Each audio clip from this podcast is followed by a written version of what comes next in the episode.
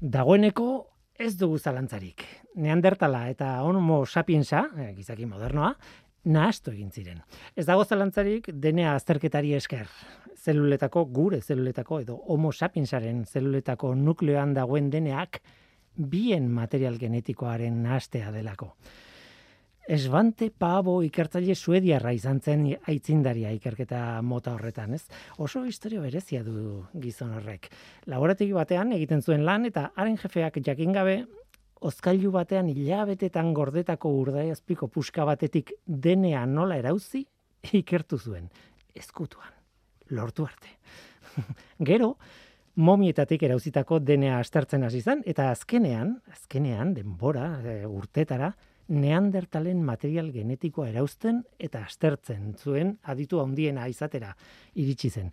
Egunen batean Paboren historia lasaiago kontatuko dugu merezi du eta benetan historio polita eta bueno, gizon xelebrea.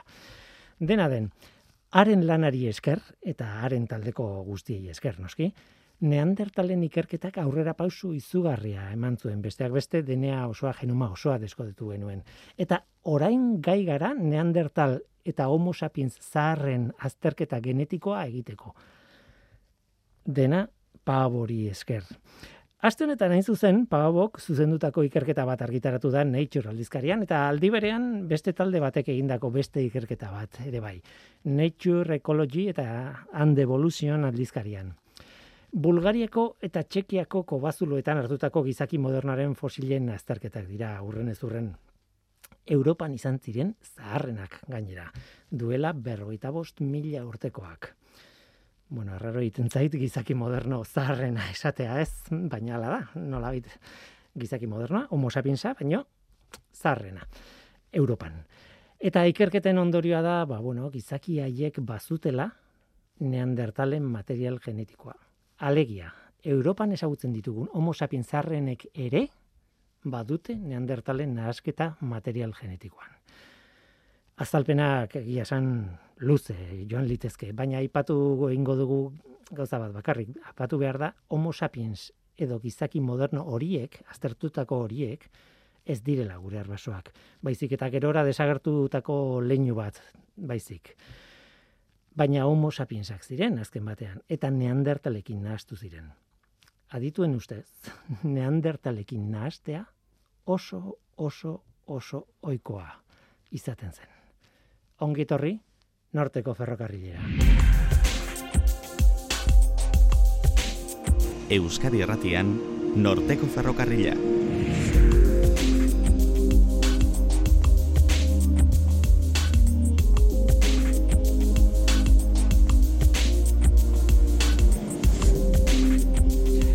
Kaixo deno izer moduz, azken ikerketaren homo sapiens horiek ez dira gure arbasoak, baina beste batzuk, bai, eta haiek ere nahastu ziren neandertalekin. Eta beraz, Europarra edo Asiarra baldin bazara, oroar, zure genomaren euneko bia, gutxi gora bera izan daiteke neandertalena. Afrikarra baldin bazara ez, ez duzu neandertalen ekarpen genetikorik, baina tira. Interesgarria da, baina utzi behar dugu kontu hori, Eta beste bide batetik joan, gaurko saioan ni Guillermo Roa naiz eta entzuten ari zareten hau Euskadi Irratia. Beste bide hori oso interesgarria da, baita ere. Pentsa, robot nanoskopikoak sortu eta sistema biologiko batean, gorbutz batean, sartuzkero, gauza asko egin daitezke kontrolatzen dituzunean. Kontua da hori egin dutela xaguen gorputzetan. Robotak sartu, robotak kontrolatu, bideratu, eta, bueno, irudien bitartez jarraitu. Donostiako zik biomagune zentroko ikertzaileak dira daude, eh, ikerketa horren atzean. Ez bakarrik gaiek, baina Donostiako zik biomagune zentroko ikertzaileak, bai, ikertzaile horietako bat dugu gurekin gaur, unai kosio, badakizue ikerketa hauek zati asko edo atal asko dituzte eta gure gonbidatuak irudien bidezko jarraipenean hartu du parte horretaz hitz egingo dugu, baina baita ikerketa osoari buruz ere, noski. Bestalde gero Eluiar Solasaldiak izeneko hitzaldien zikloa aurkeztu dute. Covida, ekologia, bueno, gai asko usurbilen egingo den hitzaldi ziklo honetan. Eluiarko garazian donek izango da gurekin aurrera pentsiki bat egiteko. Guazen ba, hau da Norteko Ferrokarrila, zientziaz betetako hitzak.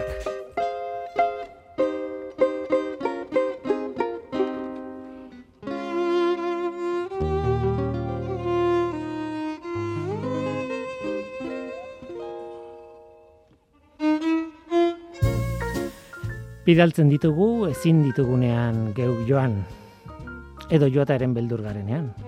Bidaltzen ditugu zailak diren lanak egitera edo lan aspergarriak betetzera.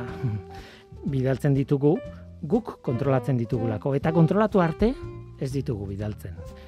Gure begiak izan daitezke, gure belarriak edo gure banatzaileak, sendatzaileak batzuetan auskalo.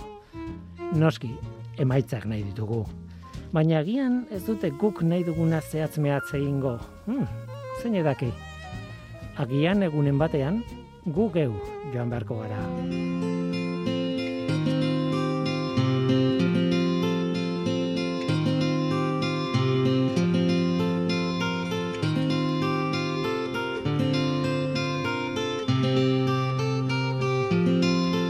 Unaiko zio, kaixo, ongitorri? Kaixo, Guillermo. Ez dakit ezagutzen duzun.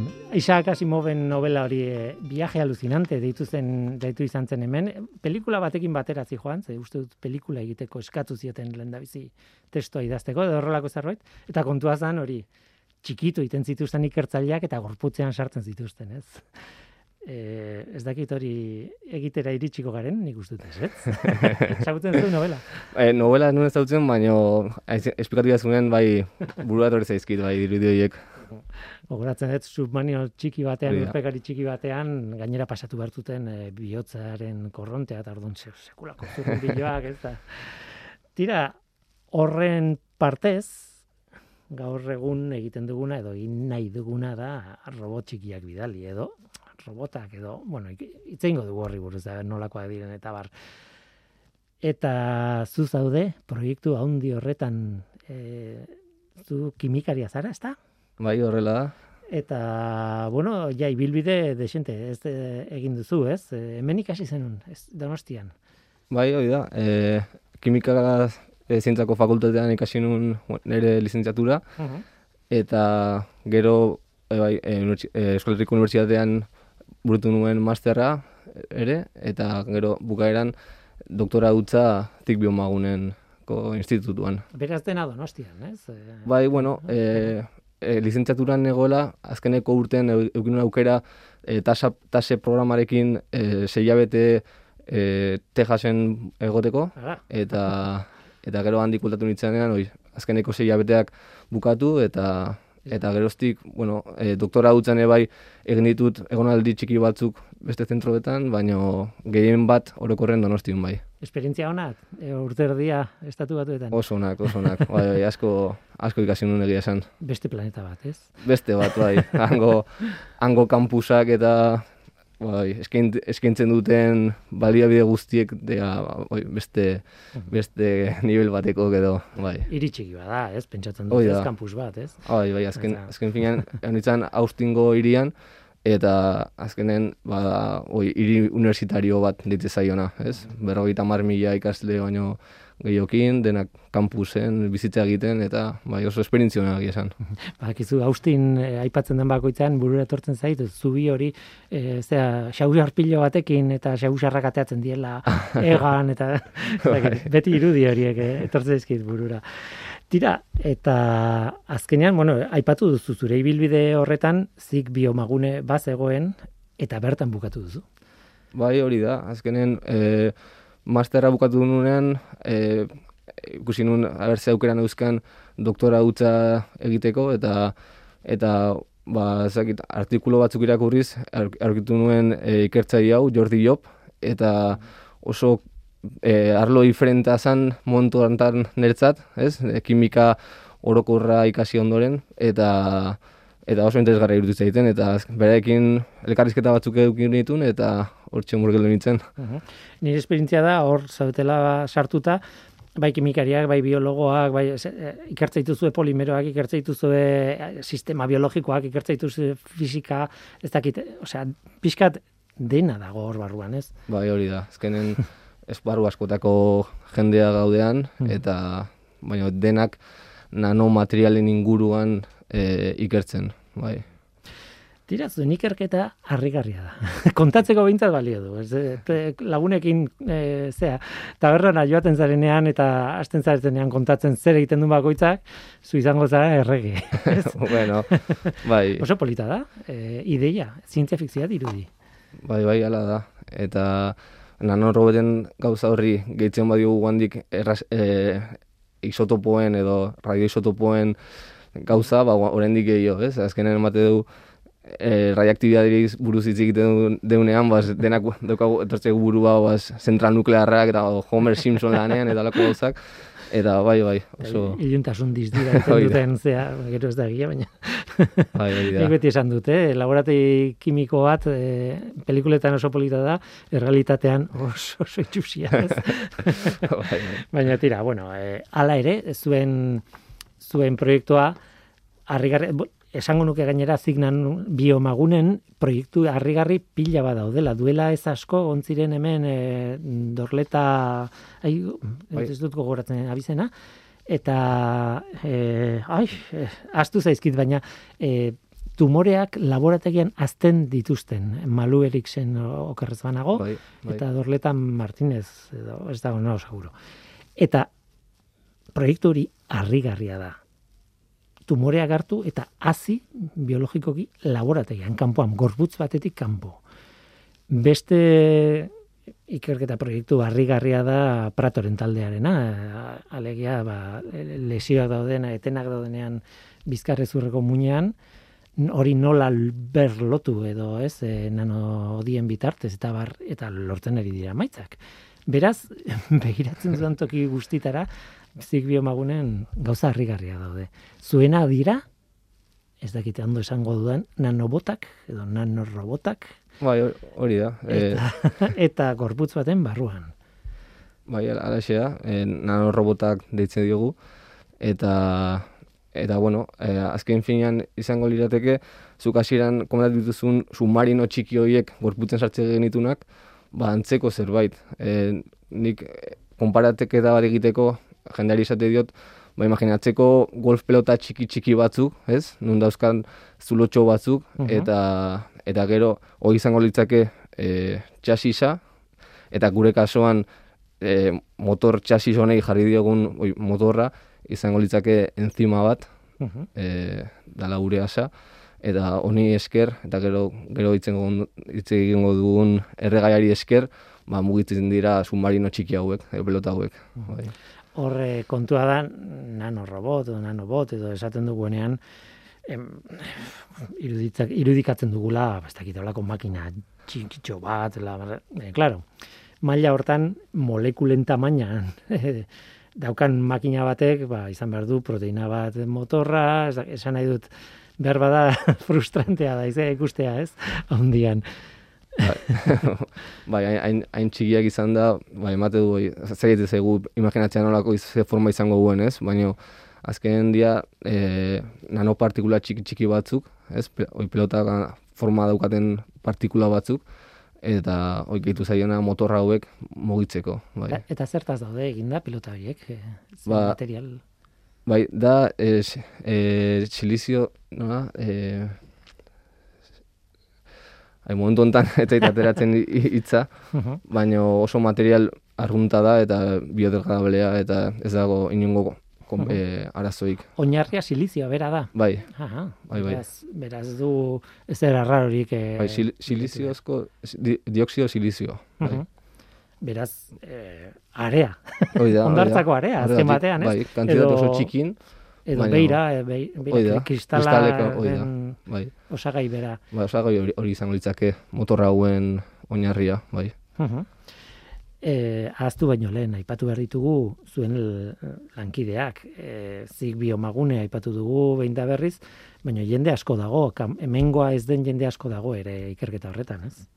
Bai, ala- alaxe da. Gehien bat izan da, e, Kataluniako Bioingenieritza Institutuko ikertaile nagusia izan dela Samuel Sánchez, e, behaiek izango litzateke nanorobot hauek diseinatu eta prestatu dituzten taldeak, eta gero, iza, gero bestalde gaude gu, zibiomagonetik, e, ba, oi, Jordi Job, izango ditzakela ikertzaile nagusia, eta gero Kristina Simo izan dela ba, e, doktorando, bon, Mhm. doktore ikasle, ikasle bat, beak, gehien bat beak brutu ditunak experimental partzatia.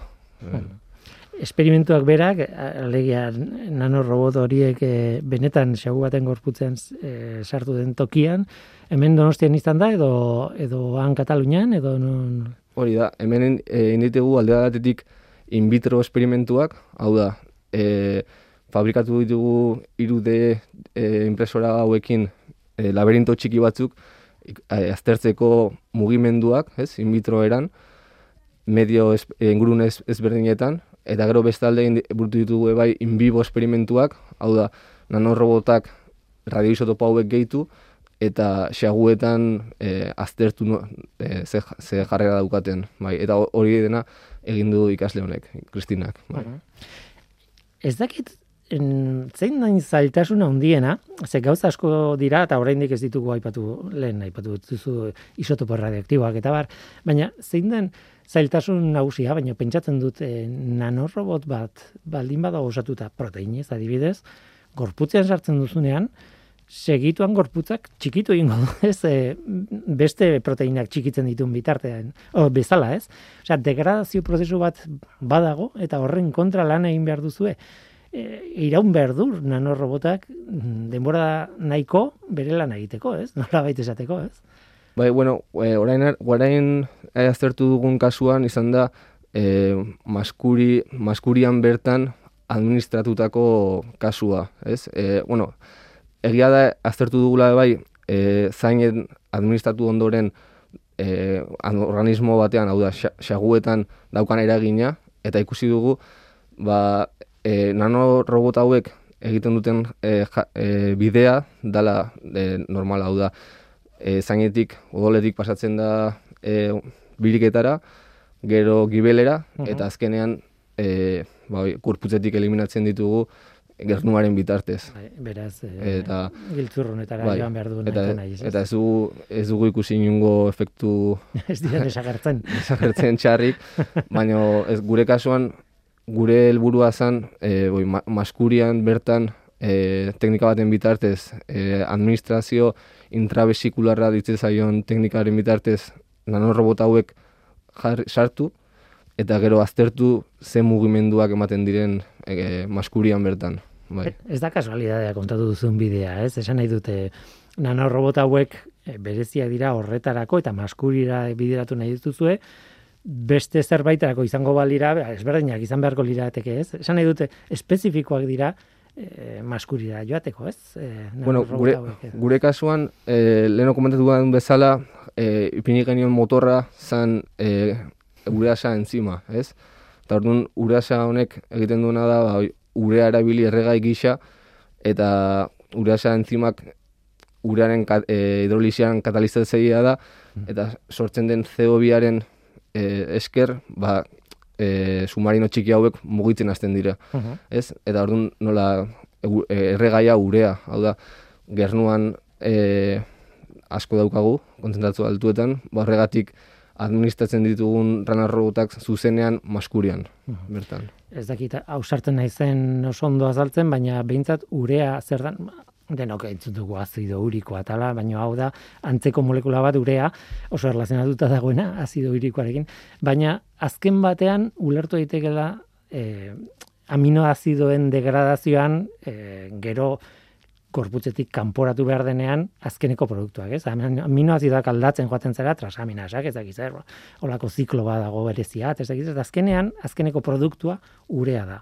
Eta urea hori batez ere okerrez banago gibelean sortzen da, osea, kimika hori Bai. ki- zentral kimikoa dago gibelean, ez? Eta hori gero, ba, bideratzen da giltzurrunetara eta maskurira eta gernuarekin jup, fuera, ez? Beraz, oso aproposa zen urea erabiltzea, e, nolabait, erregai moduan motorra hauentzat, maskuria jo nahi zunean, ez? Hain zuzen ere. Bai, alaxe da. Bai, bai. E, ez dakit, e, behar bada kimikariontzat oso goikoa den molekula bada, ez dakit, e, oso ezaguna den edo ez, baina, baina bueno, e, erregai ezin hobea, ze azkenean nik imaginatzen dudana da zuen nanorobotak joaten direla urea gehien topatzen duten tokitik. Osea, ez dago magiarik, baizik eta urea asko hemen, ba, horrea doaz, eta zeo bia atzerak hau, mm, bueno, bidalita, ez, e, nola bait, propulsioa lortzeko, ez. Bai, bueno, gero ikusi dugun beste gauza interesgarri bat izan da, e, administratzeko momentuan, hau da, nanorobota hauek, maskurian usteko momentuan, e, urea daukan, e, konzentrazio txikien daukan, disoluzio batean administratzen baditugu, azkarago nahazte, moitzen direla maskurian zehar, azkarago nahazten direla, nahazten dela gernuakin, e, uretan administratzen baditugu Baino. baino, hori da. Oazen zure lanari buruz hitz egitera. Hori dena ikusi behar da. Zuk sartzen duzu zure nanorobotak eta euskalo. Ez, euskalo ez. Ez Zuk diseinatu duzu, bueno, diseinatu duzu, edo baduzu sistema bat horren jarraipena egiteko eta ikusteko, aber, benetan, be, joan behar duten tokira joaten diren edo ez, ez? Nola egiten duzu hori? Hori da, ba, az, gure, e, gure ah, prozesu guzti hauek jarraitzeko teknika izango litzake irudi nuk- nuklearraren bitartez, irudi nuklear teknikaren bitartez. Eta hori burutzeko, hori lortzeko, e, guri, guk egiten duguna da, nanorobota hauei radioisotopo bat gehitu, laborategian, radioisotopo honek bialtzen digu seinaleak, gamma izpi moduan, eta behin nanorobota hauek e, bai e, oi, molde labirinto baten jartzen ditugunean edo xagu baten sartzen ditugunean gamma izpi hauek detektatzen ditugun es, e, eskanerra esker jarraipen hau egin dezakegu. Jakin dezakezu ez zehazki non da. Zehazki non. Da oso teknika sentikorra eta ez inbat, e, inbaditzailea. Pentsatzen dut gainera, isotopoen kantitatea oso, oso, oso txikia izango dela, ez? Hori da, hori da. Oso oso Mhm. kantitate bajua sartzen diogu, hori teknika oso sentikorra delako. Bai, bai. eh, askotan medikuntzan erabiltzen den PET hori horren parekoa izango da, ez? Esan nahi dut PET teknikan, horrela esan da ez du zer esaten, baina positroien emisio tomografia dolako zerbait da, ez? Eta positroi horiek dira antipartikulak dira, horiek sortzen dira bakarrik elementu erradioaktiboak desegiten direnean, ez? Hemen antzeko zerbait gertatzen da, ez? Bai, justu hor- horixe da. Bai, pet, pet teknikaren bitartez eh, hain zuzen jarraitu ditugu eh, ba, mugimendu guzti hauek, eta da, esaten duzun bezala, oi, e, radioisotopo hauek, positroi hauek e, emititzen dituzte, positro, positroi hauek elektroiarekin juntatzerakoan anikilazio bat sortzen da, eta anikilazioaren e, produktuaz, produktuz sortzen dira bi gama izpi, energia konkretu bateko, dira bosten da maika kiloelektronbolt, eta eta gama izpi hauek detektatzeia eskanerran kamarakin, eta horrela sortzen dira irudimentsioko irudi hauek. Hori da. Eta, claro, e, jarraitu behar dituzu, sartze dituzun guztiak, ez? E, odei bat mo- moduan izango e, ikusiko duzu, ez? E, pantailan edo. Bai, azkenen datu guzti hauek, hau da, e, detektatzen diren gama izpi guzti hauekin e, sortzen dira e, sinograma batzuk, eta hori prozesatu ondoren lortzen ditugu irudi, azkeneko irudiak. Sinogramak. Bai, azken, dia, e, oi, detek, de, detektorek sentitzen dituzten de, seinale guztiekin sortzen dira, bai, lerro, milioika lerro, eta lerro guzti hauek, datu guzti hauek, e, ba, prozesu matematiko batzun bitartez lortzen dira azkenen e, irudi hauek ikustea, bai. Beraz, e, kimika, fisika, isotopoekin, e, matematika sartzen da, biologia nola ez, medikuntza, bueno, edo etorkizun batean pintzat e, medikuntza sartuko da, eta normala da, inbeste jende behar izatea, ez? Bai, bai, dena, baten. denon artean, oi, Mm. e, aurrera ateratzeko proiektu guztiek, guzti hauek, ba, pixkat denetik jakin behar duzu, Mm. eta gutxinez e, jendea euki gertu gauza gutaz dakina laguntzeko, hori da. Zuen e, irudien sistema hau e, nanorobotei ra- jarraitzeko e, zein robotik e, izeneko aldizkarian argitaratu duzu ez. E, zein da berrikuntza? Azken batean, PET e, teknika, oiko teknikan erabiltzen den metodologia bera gutxi gora bera bada, zer du berria e, irudi mm, zera, teknika hau? Bueno, e, e, hemen lortu duguna da lehen aldiz ikustea eta demostratzea e, PET teknikaren bitartez nanorobot hauen mugimendua.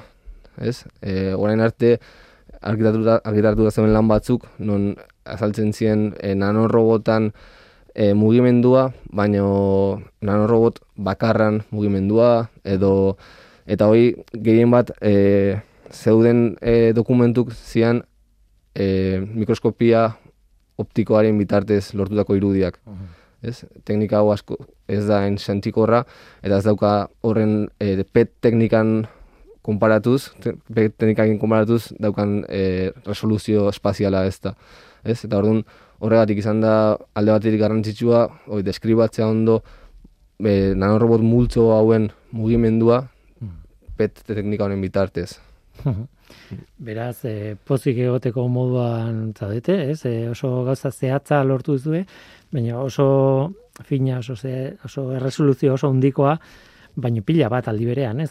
Esan dute, asko gustatu zaite, bidali duzuen printza oharrean, konparatzen zenuten, claro, nanorobot pila bat, e, oso txikia dira, baina pila bat botatzen dituzue, eta jokatzen dute gutxi bera ba, egaztien talde bat bezala edo arraien talde bat bezala uretan, ez?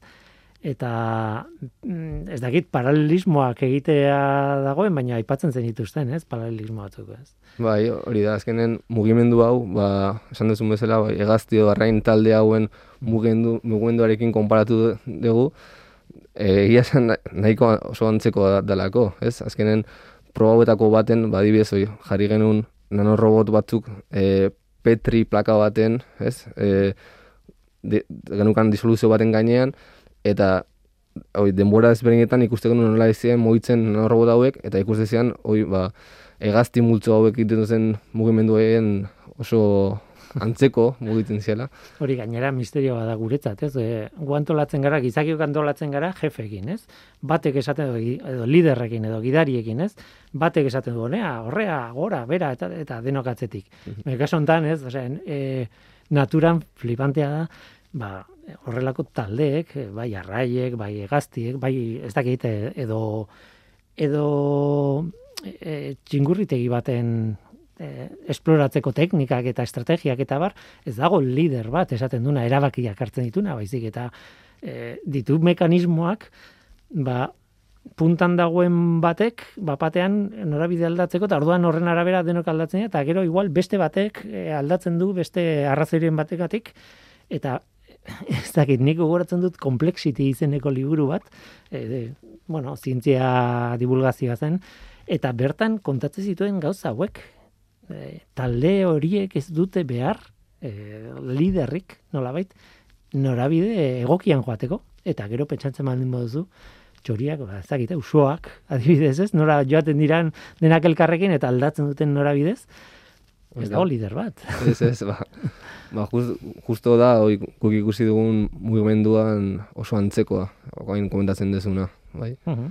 Hau zertarako, zen nahi dute, oso polita da zientzia fikzioaren testu inguruan jartzea eta bueno, egunen batean medikuntza ez dakit zer ba, mhm. zertarako benetan? Edo zer, bueno, zer dago zuen buruan azken azken azkeneko helburu bezala? Bueno, ba, guain justo lan honi lan honen jarraipena moduan eh ari da eh bueno, eh aztertzen ea posible daukagun eh bueno, konfirmatu dugu ja nanorobot hauek mugitzeko era autonomo batean mugitzeko kapazak direla, ez? E, ura, ureasa eta urea bitarte, bitarten, ez? Uh ez da bai, ez, ez, Eta urrengo pausua izango litzateke, ea kapazak izango gineateken nanorobot hauek e, norabait konkretuki dirigitzeko, ez? Eta gure kasuan, gure helburua izango litzake, ba, e, e, e, maskuri minbiziaren aurkako, pues, e, bai diagnostirako eta terapiadarako e, erabilgarriak diren edo ez, jakin, ez? Eta horretarako, guain, e, zikbimagun, bertan e, egiten ari genera da, maskuriko minbizia e, xaguetan sortu, ez? Hau da, tumore bat sortu maskurian, e, gero nanorrobot hauek administratu maskurian bertan, eta ikusi, ea, e, ba, zuzentzen ditugun nanorobot hauek tumoreruntz edo ez, ez? E, ze beste e, gauza importante bat ikusi duguna de bai da, izan da, e, mugitzeaz gain, ikusi duguna da, inguru, inguruan dauden likidoa ere mugitzeko, astintzeko, kapazak direla nanorobot hauek, ez? Eta oso indesgarri izan daiteke, e, ingurune likatsuetan, ez? E, ba, zailtasunak daudenen medikamentu bat, e, e, medikamentuaren difusioa lortzeko, posible izango izateke nanorobot hauek bidali, puntu horretara, lik, likido edo hauek nahaztu, eta gero e, e, medikamentu hori administratu ba, oi, pazienteari edo, da orduan, e, hortan gaude. Bai, kuriosa da, biziaren ikerketan adibidez, bueno, gero ezta finago egiten da, adibidez, e, kimioterapia, gero ezta e, zuzenduagoa dago tumorea dagoen tokian, eta ez dena txuntxitu beste gabe, ez, baizik eta, bueno, hori importantea da, tumorea dagoen tokian maila mikroskopikoan edo nanoskopikoan topatzea, ez? Eta gero bideratzea zerbait horrera, ez?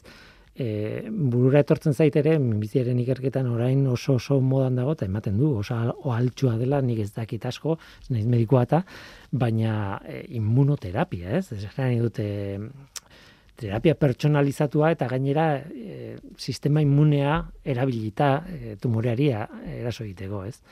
Hortan, klabea da immunoterapia behar dan tokira eramatea esan edut, ez?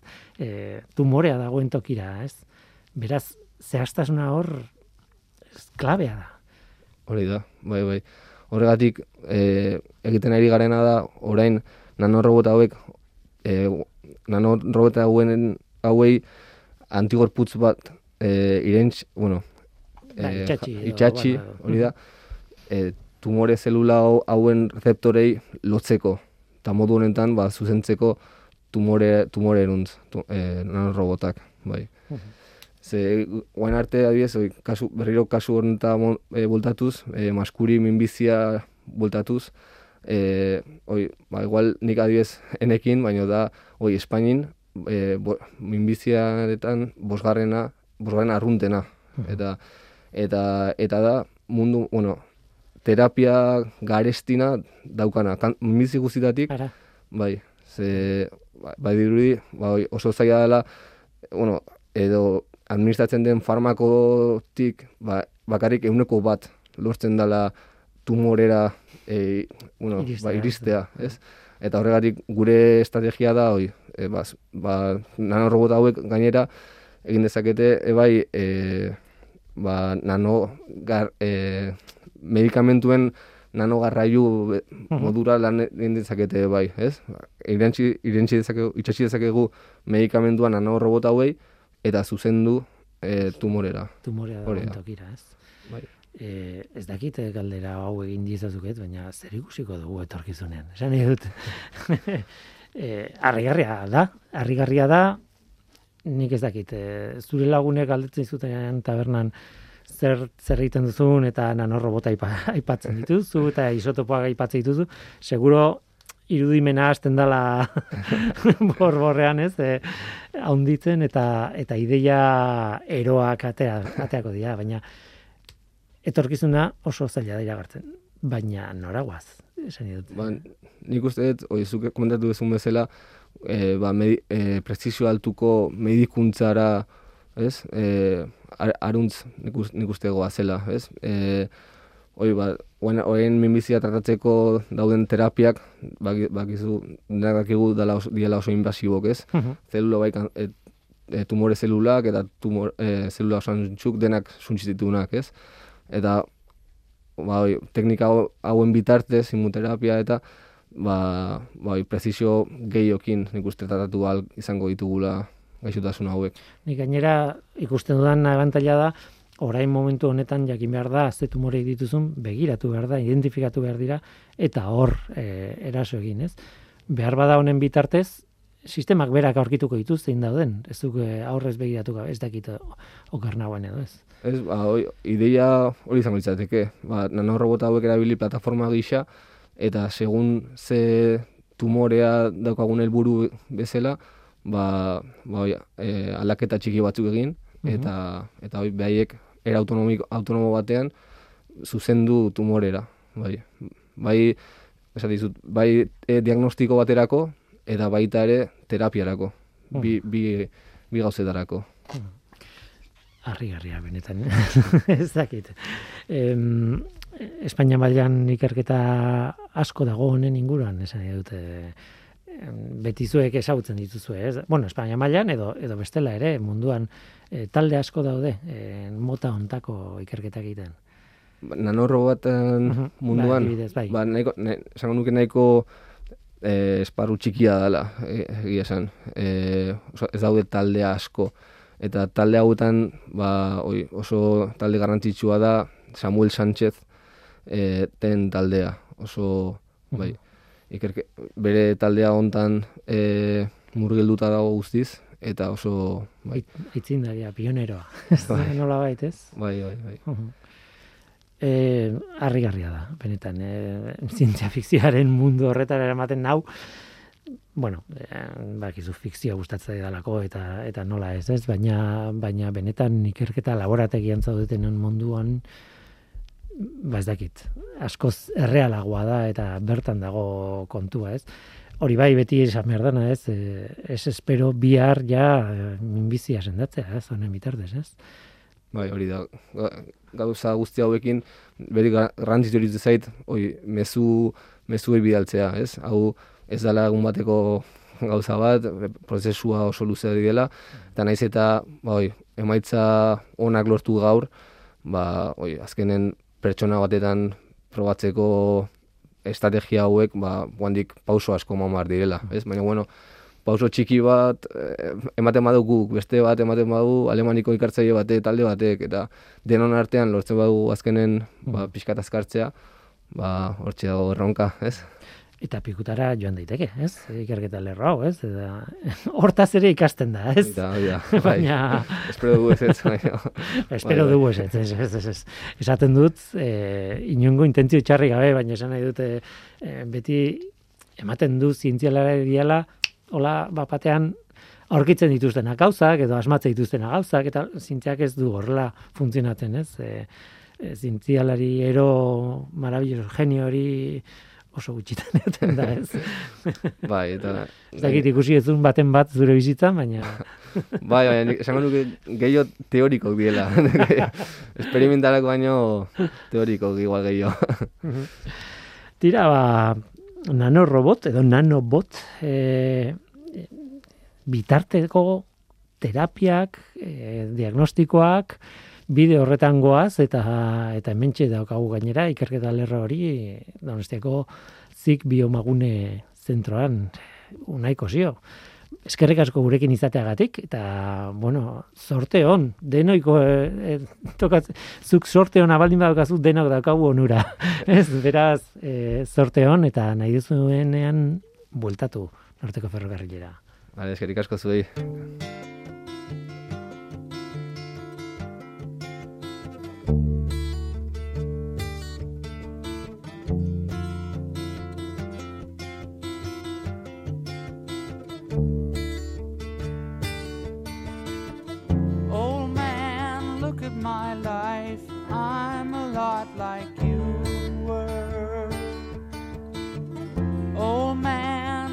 My life.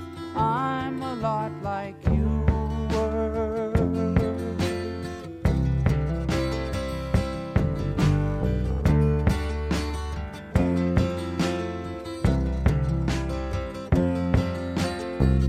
Old man, look at my life. 24 and there's so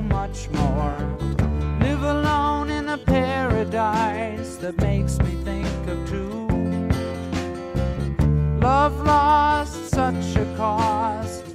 Give me things that don't get lost. Like a coin that won't get tossed. Rolling home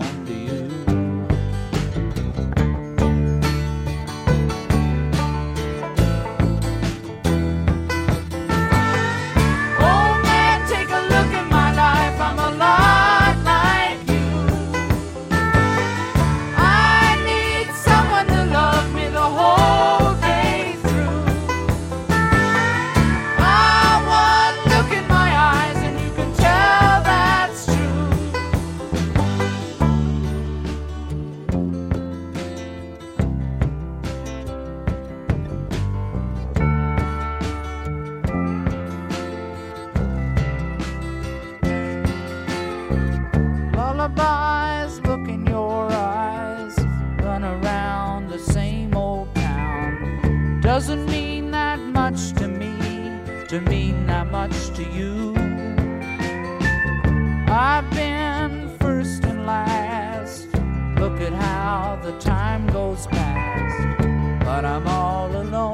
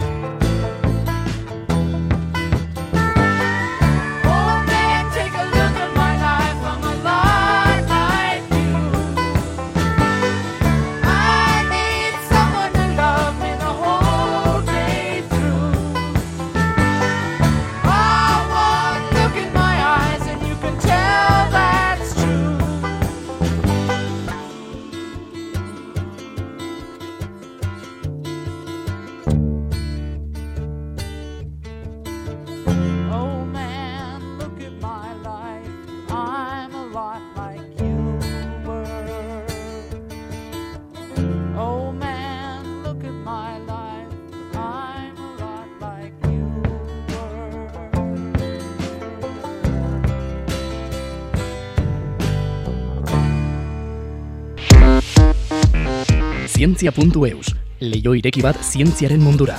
Irratia, telebista, artikuluak, irudiak, soinuak, Elujar Fundazioaren kalitatea zure eskura klik baten bitartez. Zientzia.eus, zure lotura zientziarekin.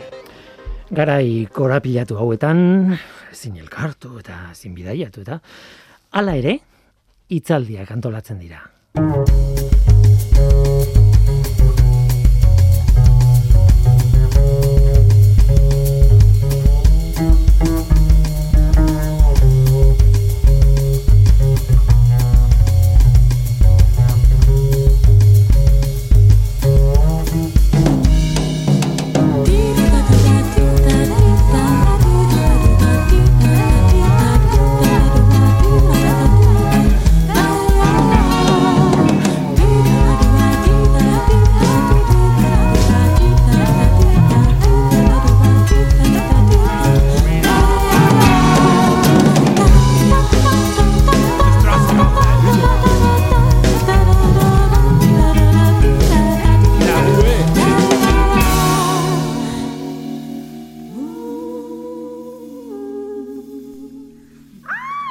Eta gaia aldatu behar dugu esan dugun bezala. Ez Eluiar solasaldiak izeneko hitzaldi zikloa antolatu dute Usurbilgo udalak batetik eta bueno, Eluiar Fundazioak berak bestetik noski. Apirile arpirilaren 14an hasiko da eta urrengo bost aste azkenetan izango da astero astero online ba, nahi duenarentzat, ez? Apirilaren 14tik beraz maiatzaren amabir arte. Garazian donegi, Eluiarko Zientzia Unitateko koordinatzailea ongietorri. Kaixo. Kaixo, bai. zer moduz? Oso ondo, ondo, bai. Lan da lan, eh? E, orain, aste santuan sartuta godela eta lan da lan e, itzaldi zikloak antolatzen eta udaberrira begira. Oso ohikoa da. Udaberrian ziklo asko daude, itzaldi asko daude, egia esan. Bai. Ez dakit kasualidadea izan den, edo... Bueno, eguraldi honak agian animatzen gaitu pixka bat gehiago ateratzera eta begira baitzaldietara ere juteko aitzakia polita da. Behar Hori bai. da, hori da.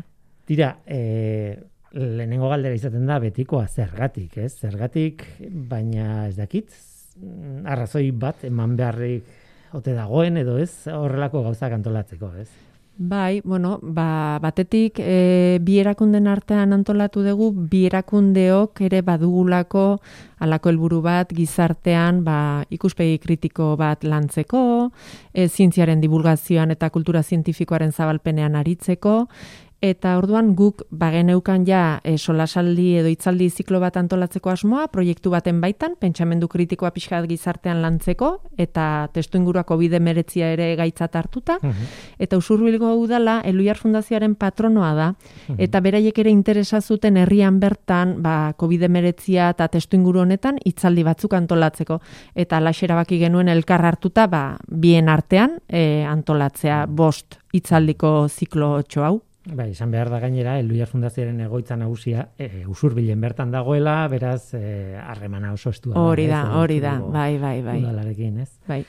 E, ideia ona da, baina gara itxarrak nola ez, ez? De mundu guztia eri da alduen egiten nola baita, ez? Eta kasu honetan ere bai, COVIDak asko mugatu du e, antolamendua. eta bueno, behartu du ba deno, denek egiten duten gauza bera egitera. Online izango dela, e, e, bueno, e, Bai, presentziala ere bai, eh? Presentziala ere Bai, bai, bai. E, itzaldi guztiak presentzialak izango dira usurbilgo zutegin.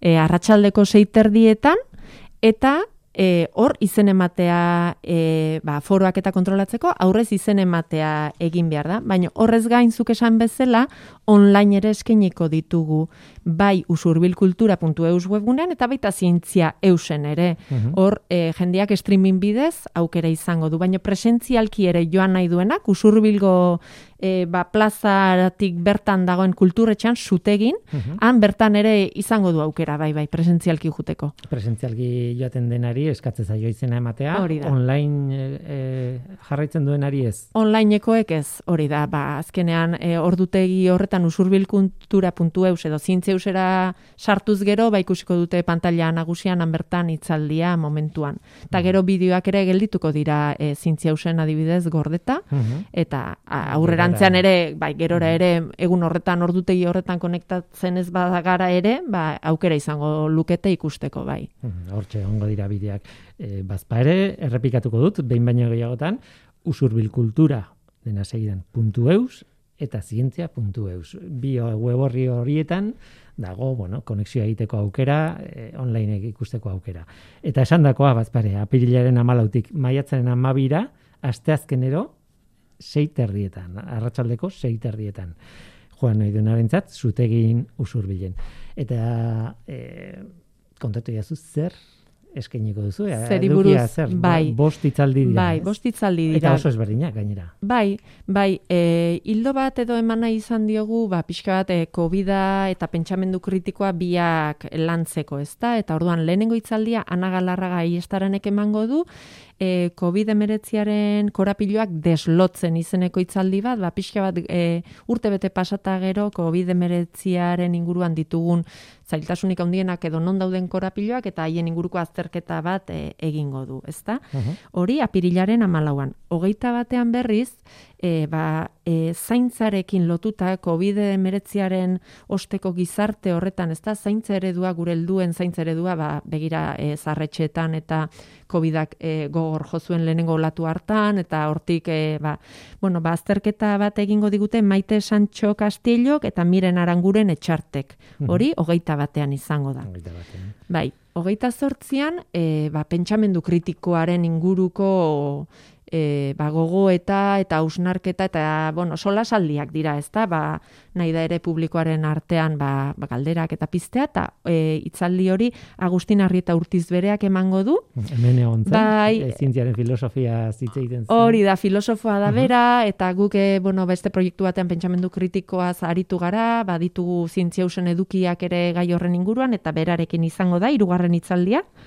E, maiatzak bostean, e, e, Mirene Begiristain zubilagak eta Arturo Elusegi irurtiak e, elkarrizketa bat izango dute, ba, hainbat ikertzailek, e, lareundik gora ikertzailek sinatu duten ekonomiaren berrera ikuntza ekologikoaren aldeko ba, manifestua dela eta, hau da, covid emeretziak hainbat ikertzaile mugiarazi zitun ere, etorkizuna e, ekonomiaren e, etorkizun hori nolakoa izan behar duen irudikatzeko eta horren inguruan, eta hemen gidari lanak egingo ditu Ana Galarraga aiestaranek, bai, pixka bat bideratzaile.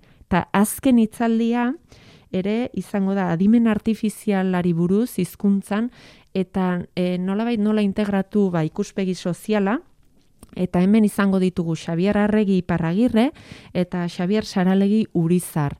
Eta gidaria izango da Itziar Kortes Etxabe, Mhm. e, irurak ere dira hizkuntzalariak, ingenaritza iz, e, lanean diar dutenak, eta e, ba, hoxe, ba, azken hitzaldi ere pixka bat izango da elkarrizketa formatuan. Mhm. Bai, Xabier Arregi Isak taldeko kidea. eh, Hori da. izana, Eta, eta Xabier Saralegi Eluiarkoa bera, eta Itziar bera ere. eta bai, itziar bera ere, ba, bi, ere, bai, adimen artifizialean eh, aditua gainera beti izan ditugu ba e, itzultzaile automatikoa dela edo e, beste horrelako gaiak direla ba jende hori izan da hemen azken batean adimen artifizialean lan gogorra egiten ari dira momentu honetan beti esaten dugu hemen, ez? Norteko ferrokarrilan, Bai. kriston, iraultza izaten ari garela adimen artifizialean, igual ez garela konturatzen. Eta, Bai. bueno, zientifikoki aztertu behar da, saiatzen gara aztertzen, eta, bueno, sozialki ere, zer ikuspuntu edo euki behar duen ere euki behar du. Bai, eta gainera aipatuko dizuet, e, itzaldi hauek guztietan, streaming bidez emango degun e, e, seinalean, e, euskerazko au, azpititulo automatikoak eskainiko ditugu hain zuzen ere, ba, hemen e, luiarren garatutako teknologiari esker, hau da, e, jendeak etxetik ere e, hitzaldien irudiak jasotzeaz gain, e, ba, jasoko ditu automatikoki sortutako e, azpitituluak euskeraz. Bai, eta, bueno, Beraz, adimen artifiziala hortxe bertan ere etxertatuko dugu, Bai, bai. bai. Nik, nik uste dut leku guztietan dagoela. Adimen artifiziala ez garela konturatzen askotan, baina gure mundua aldatu duela ja, eta, Bai. eta behar bada inguruan dugu eta ez gara konturatu. Haze bildurra, ez, esaten danean hori. Baina ez onerako Ez, ere ez, ez, bada, noski. bere onura oso handia ditu eta Bai. eta noski hori azpimarratu behar da. Eluiar solasaldiak e, usurbilgo udalarekin batera antolatutako Eluiar Fundazioak antolatutako hitzaldi zikloa. Esandakoa apirilaren amaik, eh, amalautik aurrera beti asteazkenetan izango da arratsaldeko sei terdietan. Fisikoki usurbilen bertan, usurbilgo zutegin, e, kulturretxean, eta online ere jarritzeko aukera izango da, usurbilkultura.eus weborrian, edo e, zientzia.eus weborrian, eta zugaratzi izan da bezala, ba, hortxe geldituko da gainera edukia, nahi duenarentzat gerora ikusteko, edo konsultatzeko, edo dena delakoa. Ba, ez dakit, nik uste dut dena kontatu dugula eta animatu behar da jendea joatera, besterik ez. Bai, hori da, izen eman dezatela noski joan aurretik, ba, aforoa eta kontrolatu behar delako garei hauetan. Nik usten dut oso gai interesgarriak direla, ertz desberdinetatik ba, COVID-19aren gaiari helduko diogu, bestetik pentsamendu kritikoari ere, e, baita adimen artifizialari, zaintzari, Ekologia, ekologia, Mhm. bai, e, nik usten dut e, interesgarriak diren hitzaldiak izango dira, ala espero dugu, interesgarriak izatea eta denen gustukoak izatea. Ta... Eluiar solasaldiak, beraz, e, nahi duenaren zat. Ez dakit, gelditu zaizun zerbait esateko? Ez, ez, ez, ez, eskerrik asko, besterik ez. Oso, ondo, ba, nahi duenaren zat hor dago informazioa. Eluiar solasaldiak, garazi eskerrik asko. Bai, zuei. Tira, eskerrik asko eta bukatu behar dugu, baina lendabizi gogoratu behar dizuegu ba, Twitterren gure kontua aldatu egingo dela. Abildua Norteko F, Norteko Ferrokarrileko Twitterren kontua desagertuko da, baina gu ez jarrai gaitzazuke gaitzakezue Eluiarko zientziako produktu guztiak bateratzen dituen kontu berriaren barruan. Abildua Eluiar zientzia. Eluiar e, e, e handiz eta z handiz ere bai zientzia. Abildua Eluiar zientzia den alkarrekin. Hori da Twitter barruan gure txokoa.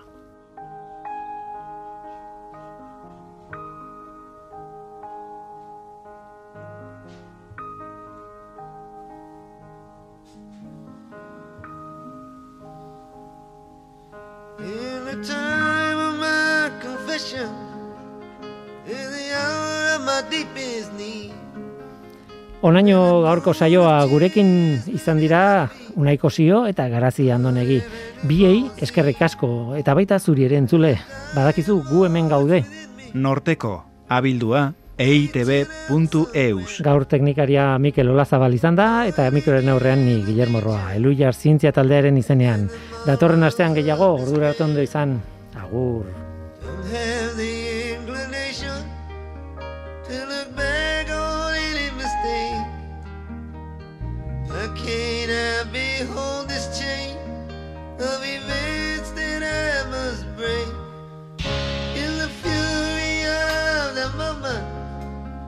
I can see the master's hand. In every leaf that trembles, in